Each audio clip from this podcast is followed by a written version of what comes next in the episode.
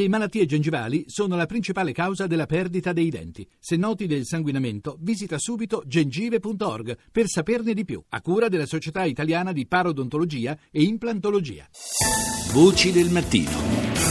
E riprendiamo la linea dallo studio G1B di Saxa Rubra. Ancora buongiorno da Lorenzo Opice e bentornati a Voci del Mattino Speciale Weekend di oggi. Apriamo la seconda parte, sono le 6.39 minuti, le 7 meno 20.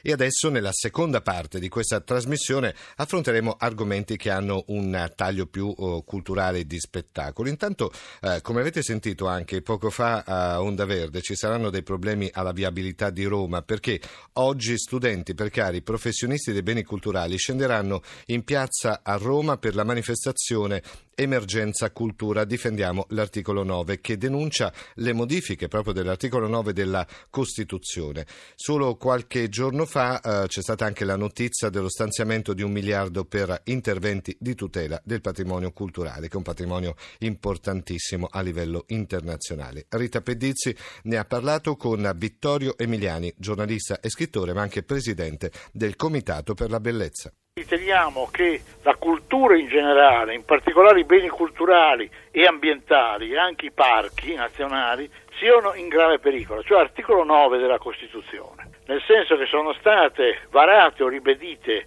leggi, magari con decreto legge o con infilando dei provvedimenti nella legge di stabilità, che praticamente riducono di molto, indeboliscono il ruolo delle soprintendenze e quindi della tutela, che già era un ruolo indebolito a sua volta dai continui tagli che avevano ridotto le spese del Ministero dei Beni Culturali quasi della metà. Quindi oggi ci troviamo con un Ministero ridotto in condizioni molto difficili, molto indebolito, che viene sconvolto da una cosiddetta riforma che in realtà rivoluziona tutti gli assetti delle soprintendenze. Questo governo ha ripristinato qualche finanziamento, non moltissimo per la verità, ma sconvolge questa macchina già molto scassata. Il primo maggio sono stati annunciati dei fondi per l'emergenza. Sì, fondi europei peraltro, quindi tutti da valutare, ma per progetti speciali. Il problema del Ministero oggi più che mai è questo.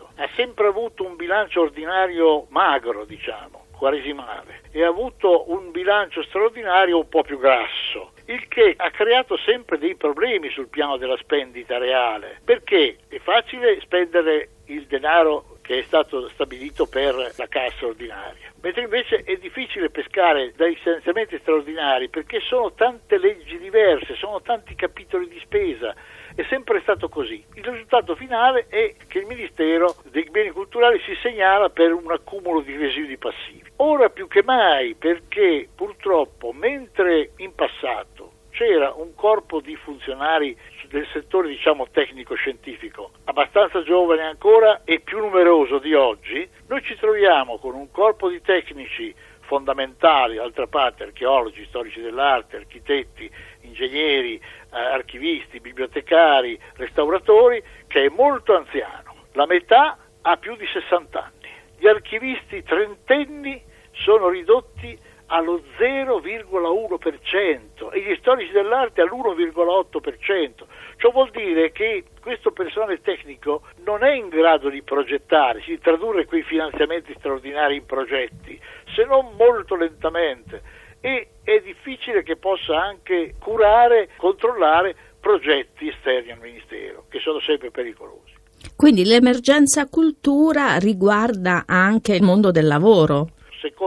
Stima di Claudio Meloni, che è il segretario nazionale della CGL Pubblica Amministrazione, il Ministero dei Beni Culturali ha perso ben 7.000 posti di lavoro nell'ultimo uh, quindicennio e i tecnici hanno subito anche loro volta un salasso importante. Questo crea dei problemi incredibili, nel senso che biblioteche ed archivi che non possono fare soldi come pretende il capo del governo, i musei renderanno soldi, non è vero neanche quello, ma biblioteche e archivi non fanno spettacolo, non uh, attirano sponsorizzazioni se non di grandi mecenati. Alla Biblioteca Nazionale di Roma, cioè la principale biblioteca dello Stato moderno, si va avanti con dei contrattisti precari pagati da 10 anni 400 euro al mese, altrimenti tutta la parte di catalogazione di investimento chiude. Il problema è gigantesco, però si è scelta la via della valorizzazione. Come dire, noi allora puntiamo sulle cose che danno soldi, ma eh, il Colosseo certo da soldi, Pompei da soldi, ma i musei, ma in tutto il mondo. Le do una cifra, il Louvre, per esempio il Grand Louvre, che ha 9 milioni di ingressi, è in passivo per il 50%, ha un bilancio di 204 milioni l'anno, di cui 102 versati dallo Stato francese, Hollande. Il Metropolitan Museum è ancora in acque peggiori. I musei londinesi sono stati resi gratuiti, secondo una vecchia legge reale, ma anche laburista. Insomma, al suo tempo Tony Blair disse, vabbè, quanto rendono? 200 miliardi di anni, ma glieli diamo noi. E hanno puntato, cosa che anche noi chiediamo, sul turismo culturale. Riorganizzate il turismo che in Italia è organizzato male. Il turismo è l'indotto, quello sì, fa guadagnare un paese, ma non il museo, non il sito archeologico.